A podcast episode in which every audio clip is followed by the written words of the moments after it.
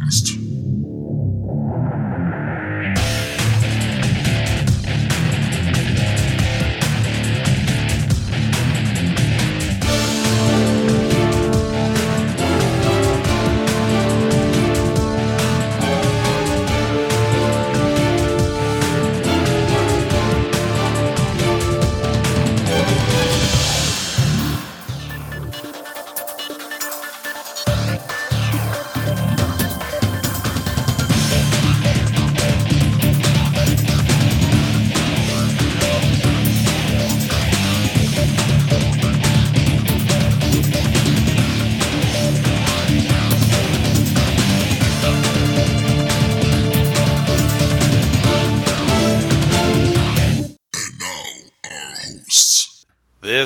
Is Bruce. This is John. This is Blix. This is Trav. At this is still rich. Welcome to the TriTac Games Podcast, your podcast of having fun with your plastic pal who's fun to be with until he rips your guts out. Crush, kill, destroy. And those are the good things. We welcome our lo- robot overlords. Indeed, we do. Unfortunately, they, they don't seem to be doing much. Thank you, everybody, for joining us for the TriTac Games podcast. We are now talking about Hardwired Hinterland. Now, we had an earlier episode which was called Cat Rulers uh, in the Hardwired Hinterland. We were asking why are cats, considering that there's so many of them, and they are mostly intelligent, as in uh, 95% of them are human intelligence, More than humans. Right. Why aren't they in charge? Okay, and so we had a lot to talk about here. So this time we're going to talk about NORAM. NORAM is the environ uh, in the hardwire hinterland uh, that uh, is where all the super high tech comes from, at least as far as we can tell, and. Uh, and there's a lot of killer robots there. So we just asked the question of, well, considering it's only 200 miles to the nearest environ, why haven't they just you know, spread their wings and come over here and basically eliminated those those pesky carbon-based life forms. But uh, before we go any further, uh, Trav, why don't you uh, explain to our readers, our listeners who haven't played Hardwired Hinterland, just the basics of, of how the game is laid out? Okay, it is obviously an artificially created environment, a vast ocean with 200 mile square islands or environs, and each of them seems to have a particular city or area scooped out of time and history and plopped on it. You have New Akron. You have this NORAM, which is like a post-apocalyptic, um, like modern day post-apocalyptic setting. You have Magicost. You have, and I new old New York, which is like New York from the 1930s, and each of these settings are placed on an environ, and due to the super omnivoric ecosystem in the oceans separating these environs, the only real way you can go from one to another environ is via air travel. So we have on one of the environs a DC3 graveyard that once you get one and it's yours, you use something known as a lightning crystal to decrease the mass of that DC3 for easier travel. And hence a whole culture of trade and communication is based on these pilots and navigators going from environ to environ. Okay, so you know we have a grid of 200 mile square islands that have different ecologies on them, and and one of them happens to be NORAM, which is a post North, you know, basically North America, the way that in all the sci-fi shows they would refer to, you know, the, what used to be the North America it was NORAM, you know, because every, everybody slurs everything together in the post-apocalyptic world. So. Uh, all right, so we're we're here, and I'm looking at our map here. I'm a little confused because I'm trying to figure out. Number 21. It's it's 21. Oh, okay. I was looking at the wrong side of it. Okay, so Noram is right next to Arkansas. I wonder how they feel about that. And then also right next to Lizard Woods and catty corner to uh, Ice Cap. And then they got some other stuff that we don't know what they are because they're all listed as being unexplored. So from the standpoint of them spreading out, the only really danger to anybody, uh, you know, is uh, at least as far as civilization is concerned, would be them spreading over to Arkansas, which is only two, uh, 200 miles away, and that's basically a fairly bucolic uh, farming community, you know, uh, uh, land, and it's not really it, it, has no real army or defenses or anything like that. So they would just roll over that in a second and just take all those cows and people and just shove them into the bioconverters and produce more killer robots don't you think? I'm trying to figure out what year it is because it's 4200 space 78 ce did you mean 4278 ce richard or did you mean 42000 42 420,078 CE? No. 4,028 CE. Ah. Okay, so okay, so you got a space. At least in my copy, there's a space in there where it doesn't belong. Okay, so yeah, all right. So for so yeah, it's at the at the upper range of where you can pull people from. So it's basically another two thousand years in the future. Yeah. Yeah. Okay. Mm-hmm. Or it was. Oh. or it was a future too, not you know because we get people from other futures from the same time period never heard of NORAM. So yeah, remember people being pulled from other dimensions, as other alternate worlds as well. So right. So you know, in, a, in a lot of ways, this is, is you know it's connected into the fringe paths in a kind of a backwards fashion. Well, there is Bruce. There is a fringe portal that leads to the hardwired hinterlands. It's in like the positive eighties. It's an alt. Yeah, but, but, the people people who get there are getting there by accidentally turning left. Yeah. So you know theoretically they could come coming from any number of alternate worlds and therefore alternate histories and stuff like that. So you know if you look at it as being a part of the fringe paths, you know it makes sense. Now it, it, this is an alt, right? It's not a it's not a prime. Yeah, it's an alt. I believe it is the eighth alt. I yeah, it, it's somewhere in the positive 80s or 90s from what I remember. So yeah, and based on what Richard told us about, it's within 40 light years of Earth. Wait a minute, you you lost me there. Now, what what was that, John? Oh, oh, you weren't here for the episode where Richard told us what the uh, hardwired hinterland is. No, that Were might you? have been one of the five or six over the past four years that I've missed. It's, he actually covered it in, in Portals 4. Yeah. Yeah. You were there for Portals 4. Yeah. Okay. It's it's where it's it's where all the term- we're trying not to tell everything about that book so people have a reason to buy it, guys. Yeah, yeah. it's a it's a really special thing, folks. Really special. So if you want to find out uh, the, the you know some of the stuff about the hardwire hinterland, you need to go buy Portals Four. Oh, so, okay, I'll look that up after this. All right.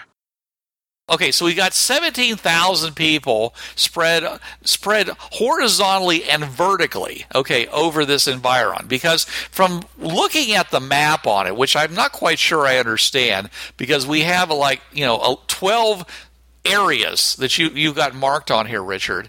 And um, are these all supposed to be giant buildings? Each of these squares? Um, could be yes. Oh, okay their arcologies. Yeah, the way I see it is each of the squares, like one to four are suburbs, five and seven are cities, and then eight to twelve are like megalopoli, mega yeah, cities. So, looking up, up in the description, it says three mile spires. So the suburbs are probably one mile tall. The uh, the uh, city is two miles tall, and the megacity is three miles tall. Well, I just look at it as all being mega city because, frankly, I mean, there's lots of games out there that have done mega cities really well, and uh, I mean, I just look at this, and to me, this looks like just basically this is a this is an environment that's been really flattened by weaponry too. Yeah. Yeah, Bruce, you said it. It's mega city. Yeah, it is. It is a mega city. It's not mega city one. Mega City. Well, it's, it's the only one we know of, so it gotta be Mega City One. There's actually mega. There's six mega cities, John. Yeah, I know, I know, I know. What are you talking about then, John? Judge Dredd. Yeah, Oh, Ju- okay. It- Thought so. I don't think we want to plant Judge Dredd in the middle of, of the hardwire hinterland. Be, for, not only would it be a violation of copyright, but I think it it also doesn't fit. All that pesky copyright. But anyways, yeah, if you're a GM, do what you want. right. But see, you know, I looked at this and I was thinking more along the lines of the cities that are in uh, uh, Blade Runner. Yeah. Oh, like Tyrell's Pyramid. Well, you have these gigantic buildings that are literally, you know, people live their entire lives with it. We know from the description here that some people, tribes of people, live on a single floor in one of these, you know, three mile high buildings. So we're not talking about, you know, like uh, the Dubai Tower. Yeah. Arcologies are what they called. Yeah. Well, arcologies to me sound a little bit more put together than uh, what I've been reading here. I don't really, I see this as being really in bad shape. It's Kowloon City. Okay, you're making another ro- bizarre reference, John. That I don't, I don't get. Kowloon City was actually the shanty town built outside of Hong Kong, but it was unique because it was at least uh, what 15, 20 stories tall, and it was more or less a cube, and it was basically built from the ground up by everyone who lived there, and it's just this massive little hi- basically a, a self-made arcology. You know, and it was just a hive of scum and villainy, I, from everything I heard. But also some good schools too. So Wait. yeah, they had to. You can look. You can look it up online. They had to. The the government had to tear it down because it was becoming uh, a health a, a health issue. Yeah, rat, a rat infested puzzle. Oh, dude! Not just that. They were finding bot. There's bodies laying in there all over the place, and it was just. It Oh, just yeah. was. It was not conducive for people to live in. It wouldn't be unusual to have someone's little shanty get completely blocked off and they can't get out. Right. There's, you know, and they And there die was in there. wires. It, it looked like um like spaghetti. Like I don't know how the electricity worked. I just I just don't know. Right. Well, okay. So let's talk about that as far as this is concerned, because that's one vision of this place is that you got this this wrecked megacity where there's still wires and things going over everywhere from su- from the central power source of the power core.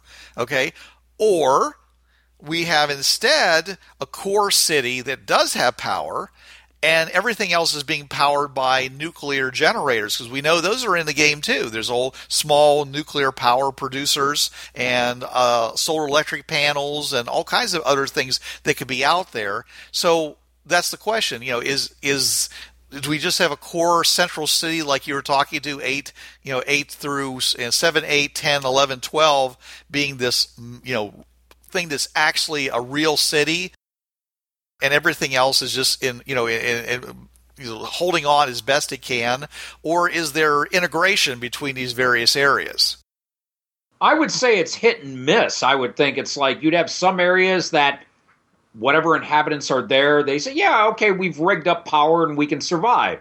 And there are just other areas that are dark and have no power, no water or anything. So I would just Yeah. say whoever happens to have conquered and claimed an area would have done their best to at least meet their power needs. I don't think the entire place would have completely hooked up power system because it is post-apocalyptic. There are some treasures in here. Look at the look at the listing for transport: air, ground, tram, and port pads. As in teleport pads. is that what it means richard Yes, it is. What's the range on them? Wherever they go. it's going to be no more than 200 miles john Well, yeah. Remember, this environment was snatched mm-hmm. from some Earth. Therefore, mm-hmm. maybe let's say this entire the entire original Earth, you could go anywhere via these port pads. Well, obviously, only the port pads that are attached to this city would be its range. I don't think you could sit there and port to what is it, Ellis Junction, which I think is the the stop off that other explorers made. that's the airfield Yeah, Yeah, but I'm thinking. No, I'm just what I'm thinking of is that like any good, you know, port, like with Larry Niven's uh, uh, teleport uh, systems, that you need you need two, a very a minimum of two to to link up between the two of them. You step on one, you port to the next. So you you need at least two, and maybe you know maybe they're paired and paired up in a certain you know certain direction. You know, you walk one way, bam, you go ten blocks down down the road, or hundred blocks. It, it may be you know on the hinterland, it's line of sight more or less. On a plant, you probably no more than ten miles, and you got to deal with rotational effects. or they're programmed and then you if you step on one you go to another port pad but there's no guarantee but it's not programmed to bring you back. You step on it again you go to somewhere else too. So you've got this strange weird network trying to figure out arrows on how to get places because you, you have to go like all the way out to uh, ellis junction just to get back to someplace close to where you started from. Or there could have been the system where, let's say it gave you a map, like, you know, a hologram pops up and it shows where you are. I want to go here. Bing. You step on the pad, boom, you're there.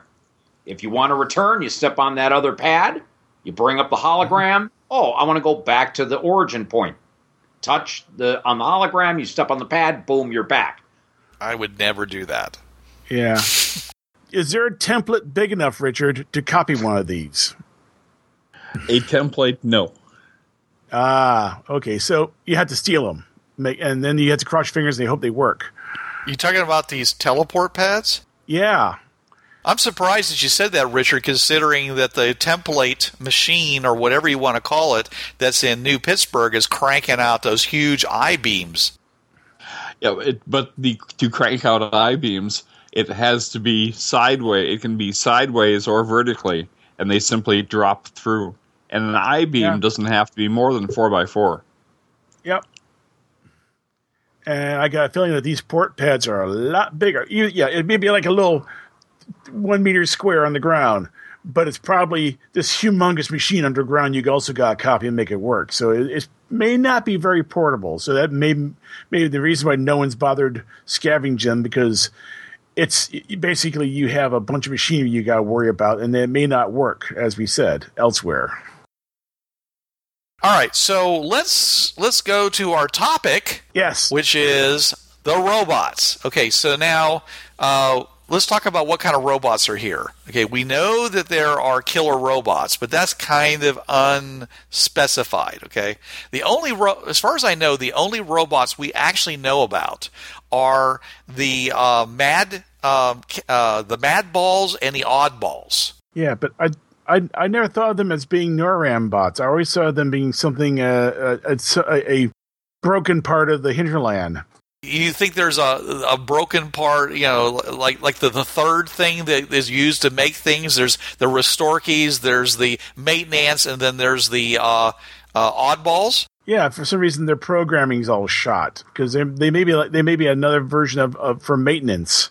Once the ma- maintenance leave, Yeah, I don't like that, so I'm not going to go that way, John. But uh, because it's just because first of all, it's helpful to have at least one example. Okay, and the, and uh, oddballs are basically a ball that has a, this basically an eyeball and it's got an arm sticking off the edge of it, one hand that can do stuff. Though there probably would be some that have two hands.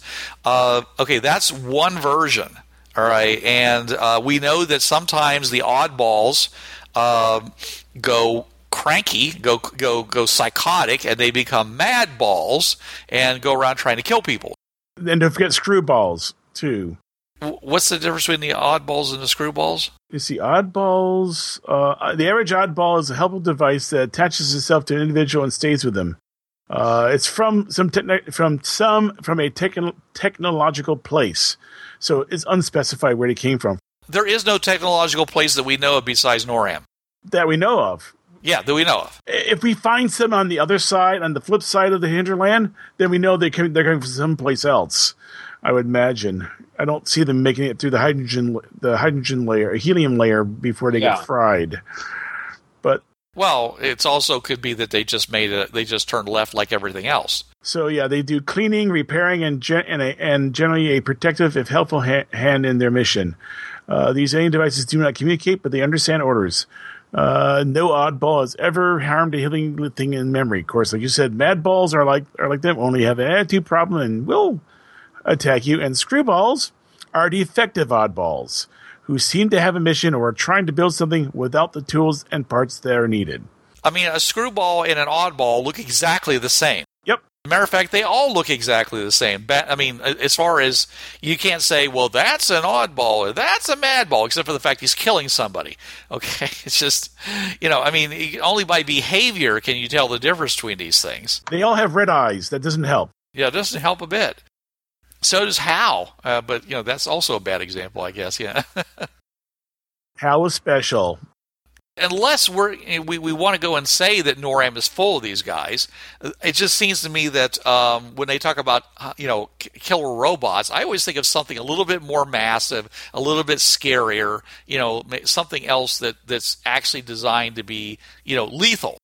I imagine other than than the oddballs and and uh, screwballs and whatever. Um, I think this is a place where we could actually, you know, uh, reach out to another one of Richard's products, Eradicator. Eradicator supplement, because he did have some examples of some humiform and other types of robots that were actually became killer robots. And so you could have killer robots that don't look like the Terminator, that don't look like uh, the the hunter killers that are flying in the Terminator. And would, do they have a name for the ones that were just rolling around crushing skulls? Not that I Rolling, rolling. Those three were the only kind we ever saw. So I'm just saying is that you can have a lot more variety, you know. So, and I imagine that there are. What do the rest of you guys think? You think there's a whole variety of uh, of robots in NORAM, or is there just a few basic types? A Oh, huge variety. Oh yeah. Yeah, Definitely. Yeah, I mean, yeah, I mean, if you go and look at the uh, uh, Fast Hawk, his quotation: "Clanks go voot, bang. Droid's bad. Andy's bad. Mute's bad. All bad. We'll trade food packs. Trade for boomers. Maybe find more of these things." That was so descriptive, John. I know, but the thing is, he's talking about dr- droids and androids. Uh, what's the difference between an android and Andy? I'm oh, okay. Droids can be like R two D two. Andys are more like replicants. yeah. Or three CPU. Yeah, yep. And uh, I like you. You want Android doll? Nice. Doll should not should no have knife. I'll agree with that. Having watched Ex Machina, Ex- Oh yeah. Oh, yeah, yeah. yeah, That's a very good good movie. movie. Yeah, androids should not have knives. No. No, heck, heck they look You. Spoiler. Most human beings should not have knives. knives. Yeah, Fair Yeah. yeah. but they could look like Chappie. which is a humiform robot. You could have them look like uh, Ed 209 from RoboCop too. They could be like those. Two legs and a lot of guns. Yeah. And a lot of guns, yeah. And they also could look like punker pans. Here we go. Another oddball off the wall reference that nobody gets. Oh, I absolutely get it. An artist who died very early, back in the uh, back in the seventies. His name was Vaughn uh, Bode. Uh, I actually know his son Mark, and uh, the uh, he he did a Warbots, basically kind of World War One styled, and uh, they they basically were fighting each other and all sorts of wonderful stuff. The the comics were called Junkwaffel. And uh, if you ever get a chance to get them, get them. They're wonderful. Yeah, punker pants were were just cylinders with a eye with a with a with a eye with an eyepiece or you know eye visor Threads. and a thirty and a thirty caliber machine gun mounted on top of their head and two legs, and that is it. So we have these robots, okay, and they, whether or not they were intentionally designed to be killer robots, they are killer robots, and and so the question is is that why haven't they broken free of the hinterland and gone? I mean, I'm sorry, the hinterland, broken free of NORAM and gone off and basically mowed down Arkansas. So one of the things I'd like to suggest as a reason they don't is because most of our concepts of the way AI will be is not actually based on human brains, but actually based more on a basically a logical construct. What we, you know, when we talk about robots, we usually think of them as saying they're very logical. They do things that are, you know, that they follow rules, um, and they have, if not entirely predictable behavior, but at least they have behavior that seems rational. Okay, unlike these crazy human beings that just do whatever they feel like doing. So these robots, assuming that at least some of them are like this, okay, they let's say they get out, or at least they start start checking out the hinterland, and they find out all the things that go on in the hinterland that break natural laws as we know them. Uh-huh. Mm-hmm. Magic cost. What would that do to their little robotic brains? Yeah. I would think the lightning crystals, magic cost, uh, the Restorkies, that they they would just be like, no, just, okay, this needs to go. This isn't right, and just Yeah. yeah. Yeah, because there's not there's nothing that says that the Restorkies aren't building a small world after all ride right in the middle of Noram somewhere. Well, hold on. I'm going to say that, that you know it, it's that is likely that they'll get out there and you know their circuits will get fried or confused or they'll get lost or they you know or, or whatever they they have problems, but you know they're communicating back with their home base and being that this is a well I don't I'm just let's I'm I'm going to assume that they're advanced robots they can. I mean, a, a simple radio could do it, right? Well, yeah, they say communication, radio, and telephone. So yeah, Yeah. So so let's say they're communicating back, you know, and, and they're communicating back to this this uh, super intelligence, you know, robot world. Uh, now there's no there's no reason why it has to be super intelligent. I'm just assuming it is because it's robot world. Um, so wouldn't it make adjustments? Wouldn't it be able to make adjustments? Well, if you assume that there's a real there's an intelligence out there that's equal to our own or greater and it has that kind of flexibility, then then that particular one might be able to. But it doesn't mean necessarily that the robots themselves, the the the robots that are going out there are going to be able to be modified or um, you know, especially if robots are coming out of templates they're basically going to be what they are. And if they don't have the capacity to deal with these kinds of weird changes that seem to be going on uh, in the uh, in in, uh, in the hinterland, then they that's one of the reasons why they might get stuck. Okay, because they're like, okay, uh, we don't have enough grav units to fly off of you know to fly over to Arkansas and take it over. Uh, yeah, I we- we know that these humans are flying these big gigantic planes with alcohol, but we know alcohol can't produce enough power to fly a plane like that. So I don't know how they're doing it, but I'm not getting on one of those. Either That's that, not compute. either that, or wait a minute, hold on. Maybe they are, um, maybe they are not smart enough. I mean, if they're dumb enough, that could actually help them because maybe they just ignore stuff that doesn't compute. Like, I- you know, it, it- they're not they're not smart enough to go, oh, hey, wait a minute, that's weird. What do I do about that? I don't know what to do about that. Hmm, I'm stuck. Maybe they just ignore it. I have a thought. And? Bruce, you brought it up, and you and you brought it up. The robots are not are not intelligent. Therefore, they could have been built by the Restorkis. The entire NORAM was built by the Restorkis. The other thing they couldn't build because it's intelligent was the central controlling AIs. They're people. They can't build them. Well, if if the Restorkeys built NORAM, why does it look so bad? They built it exactly the way it was on NORAM's Earth at the time it was copied.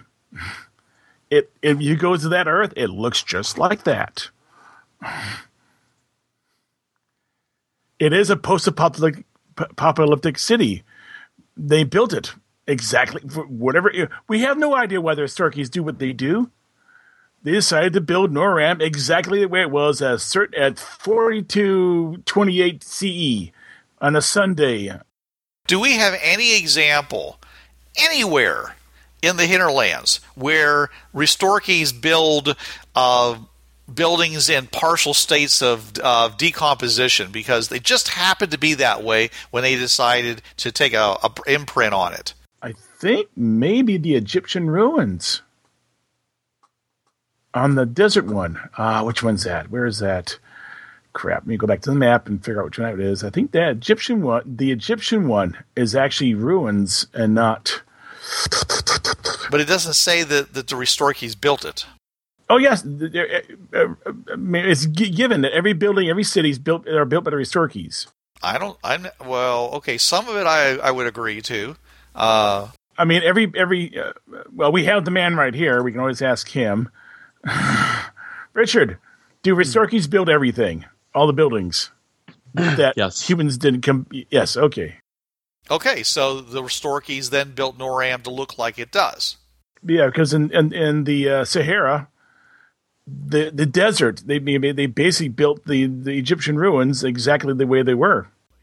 Yeah, it's a nasty desert environment with Egyptian ruins and no population. Well, it's got 250 people there, but they're all looters.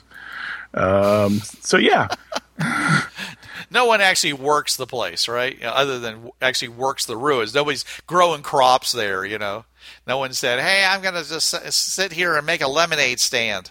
Water is scarce and the riverbeds have not seen rain in 40 years. So no, no one is growing crops there. Well, John, just because th- there hasn't been any rain there for 40 years doesn't mean there isn't still a water table. Yeah, that's true.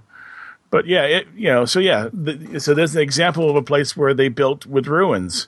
So yeah, Noram is, yeah, they built Noram and they built all the robots. All right, well, it's a good point because I've never really considered that before. That that Noram actually looks the way the Restorkis built it. Yeah, and they couldn't build the AIs because the AIs are people. So there's no controlling AIs in there. So the robots are basically uncontrolled. They're going around doing whatever their autonomous programs tell them to do, and they, the programs go bad with time. And you know, Unless they come out of, uh, as I said, they come out of templates. yeah, you know, what? and they make worse ruins. So that was one reason thing I wanted to consider why they haven't taken over everything. Okay, there's another thing which is part of your text, Richard, and that is it says that there are just zillions and zillions of broken, you know, destroyed robots just laying all over the place, and that the other robots are running around. uh, You know, not necessarily running around like sprinting everywhere, but I mean they're they're going around and they're salvaging parts from those damaged robots to fix themselves. Yep. Now, assuming that this has been going on for quite some time and those parts too go bad, and there isn't a constant supply of replacement parts coming from some template somewhere, because most things seem to be buried, that means that eventually these robots are going to start harvesting each other. Yep. Yep. And that's a really good way of keeping people from going and taking over the world when half of your, you know, when basically you've got the Ouroboros snake that's eating itself. so it doesn't get anywhere. Well, we we we also have one one very simple fact: broadcast power. That the the hinterland has multiple generators buried deep that are giving the entire area the power it needs. Basically, the uh, a crawl generator, right? um, but that's it, and it, it, you can't. Once they leave the hinterland or the uh, the uh, the environ and head for the next one about 10 miles out basically they fall out of the sky they just they cease I was thinking that there was something keeping them on the island. It was either that or just their program. They can't leave the environ. That's the only. I would think that would be something in their programming. So you're tell okay, so Richard, you're saying that that most of the power that's on NORAM is actually broadcast power. broadcast power later on. And the generators are also used as backup generators they're finding.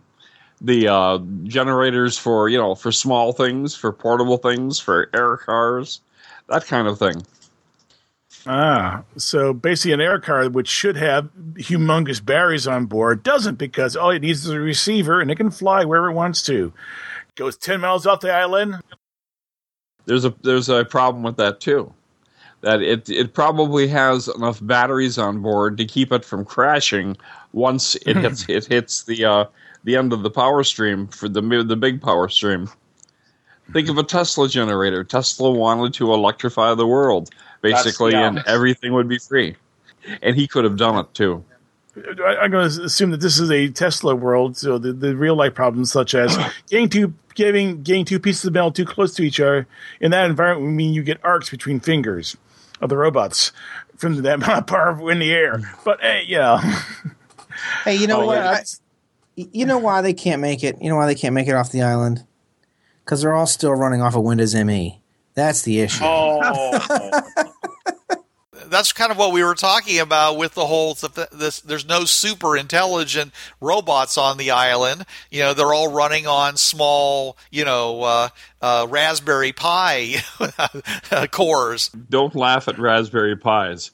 I've I've seen one just recently that can basically with a little bit of Unix programming can tap into every TV station on this planet. And I watched Romanian shopping channels. Nice. they did a, a, a you know a proof of concept recently, uh, or as in like within the last two years, where they had some chip. It was like a phone chip, okay, and they actually were able to boot a working copy of um, uh, Linux on it. It took like 36 hours to boot up. Okay, because they had to, literally they had to create this gigantic uh, um, virtual you know memory system so that it would run but they actually managed to do that. So that you know it, just because you have a, a good microprocessor or anything it doesn't mean that you actually have enough memory and, and or all the things that you need. And of course things are always trying to steal your memory and your parts and such apparently on NORAM. Yeah, and also a lot of these bots are aren't you know yes they're fighting each other. They're fighting each other or the, over parts and they may not actually be war bots. They may actually be garden gardening bots. They may be you know sta- sanitation street sanitation bots. They may be toasters. You never know. Well, that's why I was talking the, the you know Heradicator because those were toasters that were killing people. Yeah, I mean, when we talk about killer robots, it's, it's a very fuzzy concept because you know there are there's robots that were you know concept driven. You know, they're made to be killer robots, and then there's the robots that became killer robots because of one reason or another. You know, maybe they need to render human beings down to usable oil so they can keep their joints moving. I mean, there's, you know, you could even see them as being a reluctant, you know, killer robots, like uh, like some vampires are are are, are presented. You know, we don't want to kill people, but we got to eat. You know, we, we got to live. they're not evil. They're just misunderstood. Yeah, right. No, not misunderstood, but they're predators out of necessity, not because they just like they're not homicidal. You know, uh, in a sense that they're doing it because they want to do it. You know, it's, it's a necessity thing. This will hurt I mean, me I- more than than it does you. No, no, not really. And, no, don't hurt me. and, and, we can take it that because NORAM is was was was a uh, disaster area when the Restorkeys built it. Maybe because the robots were had gotten some sort of, you know, forty two hundred. Okay, yeah, someone wrote a uh, a virus, and boof, you know, You'd think there would be ba- you'd be there'd be firewalls sufficient in, in, by 4200. Yeah. Just, yeah. Right. Yeah. no, no, not when we that not when we found. I, I remember. Uh, oh, this is uh, a little, just a little sidetrack, but uh, because I remember seeing someone posting a thing about, oh look, they found a they found a virus that can get into your into the Mac firmware. Well, when you read the article, they said now it also gets into eighty percent of all PCs as well because they all use the same firmware. Yeah, It's, it's one of those things where, and once it gets in there, it's it's next to impossible to get it out unless you pop the chip and then you reset it. And that's literally the only way to get rid of it is to pop the firmware chip, per- the chip it gets into, and reset the chip. It's one of the boot chips on your on your. reset or replace it. Uh, you can repl- replace it. Probably it's probably easier than than trying to reset the chip. Okay, that word doesn't make any sense to me, John. You mean reprogram the chip? Yeah, the, it's it's the it's the boot ch- it's the uh, EEPROM chips they use to boot the uh, computer up. Are you saying you're going to reprogram the EEPROMs to get rid of the virus?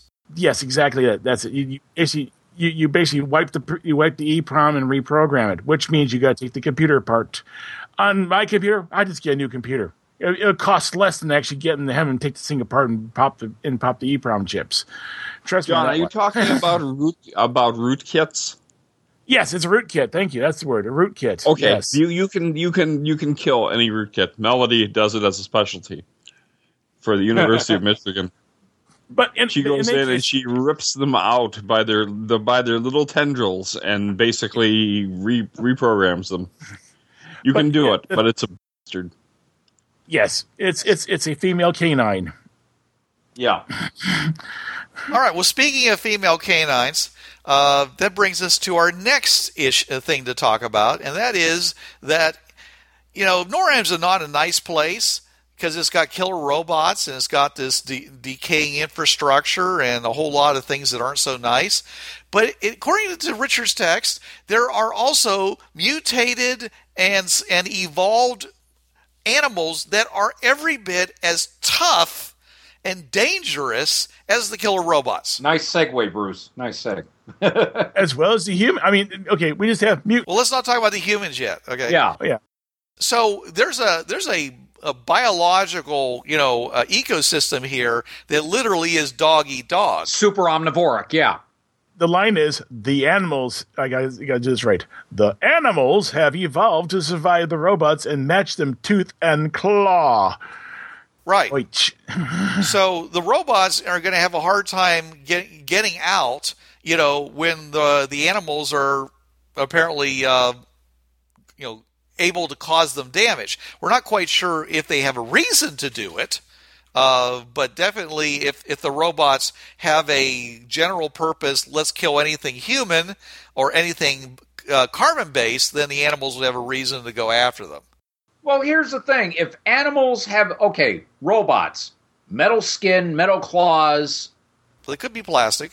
Okay, but still, the plastic they're they're still going to be like you know super hard polymers and whatnot to do the job. So you're having these animals either having evolved or mutated because it says mute um, fast hawk mutes bad, which means there are mutagens in this environment that will change anything that lives because there are not only humans but there are mutated humans as well as mutated animals.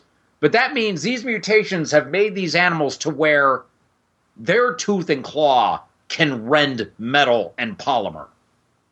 Hulk smash. Yeah, let that roll around in your heads a little bit, people here. That these anim- these animals on Noram have either evolved or have chain been changed, mutated to rip apart metal. They could have uh, graphene edged claws. Yeah, carbon fiber claws and skeletons and chitinous armor. Because a lot, of these robots will have like laser cannons and maybe bullets or rail guns on them. You know what I mean? So these are some heavy duty weapons. Because you know if the animals are getting powerful, the robots, if if they're intelligent enough to you know upgrade themselves they're going to find better weaponry to take on these animals which means it's a Yeah. it's an arms race so to speak And some of these animals might very well be purpose built. well yeah And since they're capital A animals, like everything else in Hinterland, unless you blow its head off, it grows everything back you cut off. So yeah, unless it evolves as it heals like let's say i don't know i'm and those of you longtime listeners know i'm not the science geek in this group. Let's say that some of these animals have a mutagenic ability to okay i get damaged? Fine. What damaged me? Oh it was rapid fire machine gun. Fine. I grow back harder armor. Oh, they're they're, they're Lamarckian now instead of Darwinian, Yeah. which is nasty. Right. Well, if if in fact is that these are in, uh, these animals are in fact cyborgs, as in they might have some kind of a uh, assistive system of nanites, self-replicating nanites in them, they could be able to evaluate such things, and yes, they would be able to say, "Hey, I, my skin, the skin needs to be tougher. Things are getting through." And then go and, and put things like, you know, uh, start layering in, you know, as you said, graphene, car, uh, maybe a shell of, of well, we talked about this before, but most people, when they think they, they still believe in the idea of going putting a shell of diamond over, you know, your body so nothing can get through. It's actually brittle. Yeah, we know, John. John. John. Let's, we understand, but the point is that there's you know this idea that you can armor up and you could and something like a nanite would be able to you know manufacture and also move um, some of these uh, non uh, organic materials and add them to the uh, host body. Yeah, and if they're combat nanites, that means it's they're they're being powered by the very thing that's powering the robots is broadcast power. Because I would imagine medical nanites will run off of your blood sugar, while combat nanites got to operate in combat time. They can't sit there and burn your sucrose, you know, your glucose to, to power themselves. They need power, so they're living off the broadcast power, which is which means there's no reason why these we don't see these da- these dang animals someplace elsewhere because they can't heal themselves the way they do on Noram. They, they, they heal in they heal in normal time. Okay, I- in my hypothesis here, I wasn't thinking that the animals had nanotech. I was thinking that just their genetics had evolved to adapt as needed. I, I wasn't even that it was all natural. I wasn't even going to That too. I mean, that. Oh, that that can happen too. I mean, it, this place has got lots of nasty chemicals and mutagenic chemicals. right. It gets into it gets into the wounds, and yeah, it causes the it causes the limb to grow back or whatever to grow back wrong. It may grow back wrong, and the, and the guy dies, or it may grow back right, or even righter, and yeah, they that's become a menace. That, that that's what I meant, John. That your term to grow back righter, and yeah, all of us here are cringing that we're making that word up. But basically, the DNA, the I guess recombinant DNA or whatever the term would be, it would say, okay, you were attacked by this robot that used this type of. It would adapt as needed as what the environment has flicted upon it. Again, machine gun fire, grow skin back to make sure that machine guns don't hurt. Or if it was a laser beam, fine, some type of heat resistant scaling or whatever. You know, just things like that. It'll grow it as needed as the animal deals with all these threats. Right. And just as you have cells in your body that produce melanin to protect you against too much solar radiation, there could be s- specialized cells in these animals that produce materials that are tougher, that would toughen up the skin. Now, it would probably get a lot less flexible, but still it would serve its purpose. Yes, thank you for the analogy. That's what I was trying to do, like how we do with melanin. Yeah. And because it is animals with a capital A, that would mean that they also are of human intelligence, which means they also use tactics. And and they have that you know, the robots they have their rigid combat programming. Unless these and we're saying that these robots aren't all that smart, which means they're not um heuristic. In other words, their their robot brains don't work like a human brain. However, the animals are naturally heuristic. Therefore, they're going to adapt not only with the the the the DNA, but just how to deal with these robots. Okay, fine. This robot did this. Fine, I will do this to avoid that next time. So these animals with capital A improve them excuse me, improve themselves in more ways than one, not only on a genetic level but also on a tactical level. to, to harken back to an episode we previously did about this topic, imagine what the cats are like in this place. Oh, Well, I, I have a little story, which uh, uh, it was the very first robot battle we ever went to, and the uh, they had a little robot that had a spinning blade on the front, and it was the smallest of all the robots, but it proceeded to tear apart robots three to four times its size on a consistent basis. The name of this robot? Apocalypse Kitty. Jeez. Oh, I can just imagine. And the thing with cats, though, imagine they get they they get a mutation which allows them to get chameleon-like uh, abilities. Let's call them Cheshires. You don't see them until they're in your face, trying to claw your eyes out. yeah. Or give you a big lick. They might like you. Yeah. The last thing you see is their smile. Yeah. yes, in the uh, Willie Salvage King Carson. Uh, animals are out here, out there, almost as bad. Saw a skunk nearly five feet long that took out Thor, uh, Thor Cool. sprayed him, and that's all she wrote. He was unconscious for near a week. The 50 cal took care of. Yeah, So we have giant animals, you know, as so any possible weird, you know, uh, version of an animal is possible on NORAM.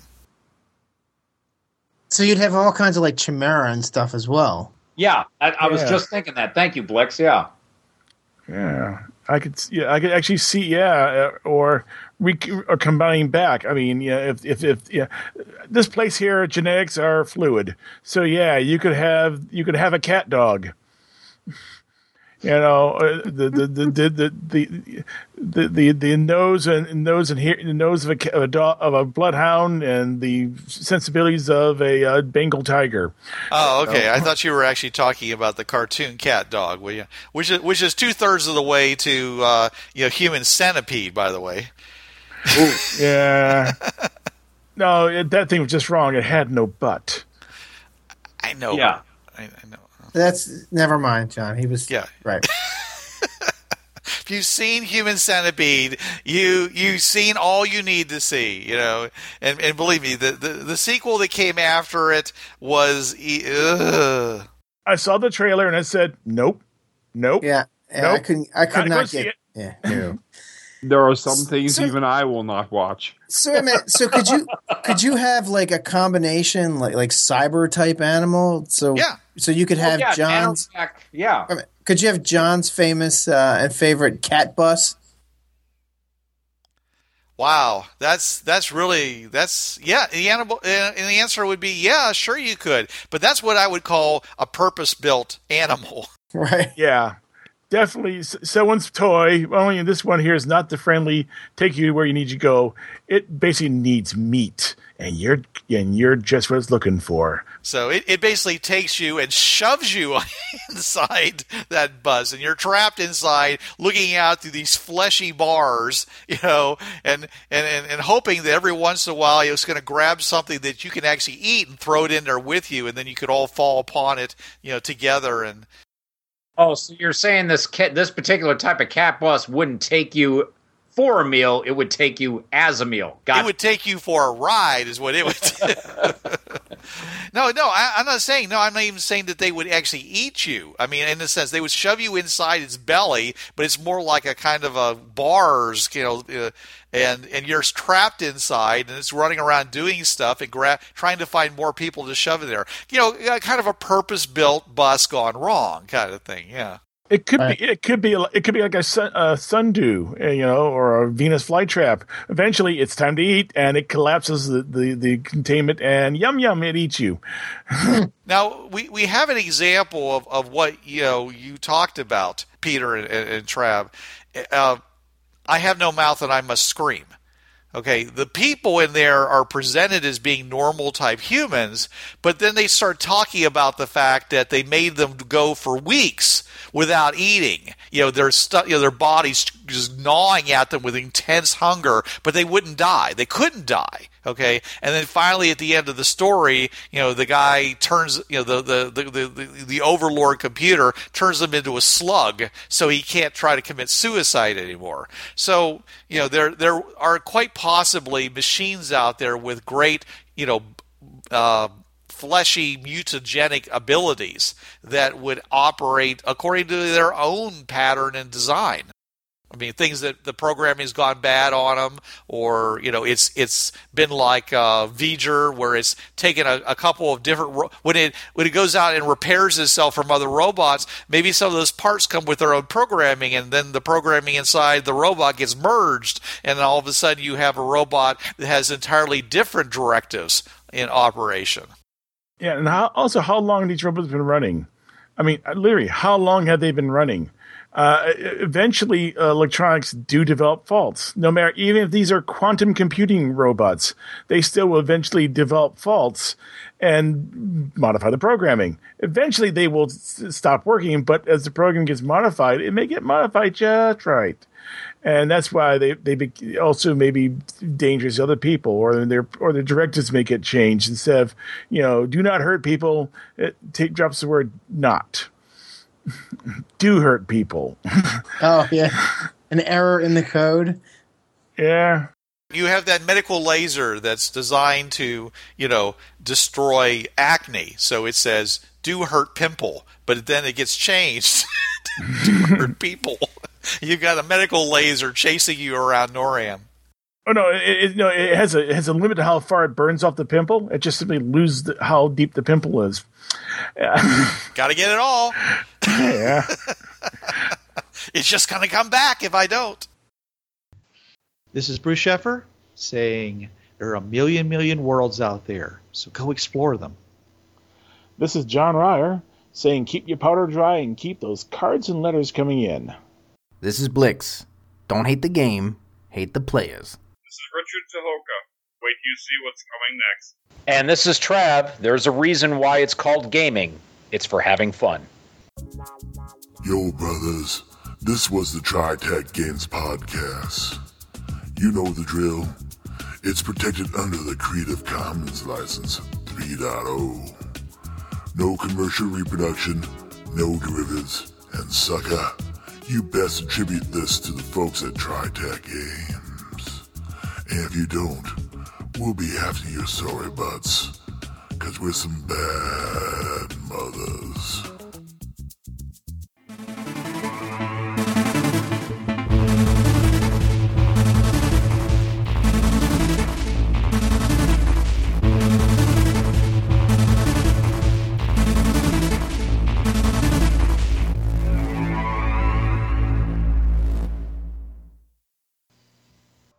Hi, this is Trav from the Travcast. Listen to me Tuesday nights, 8 to 10 p.m. Eastern on listen.dementiaradio.org colon 8027.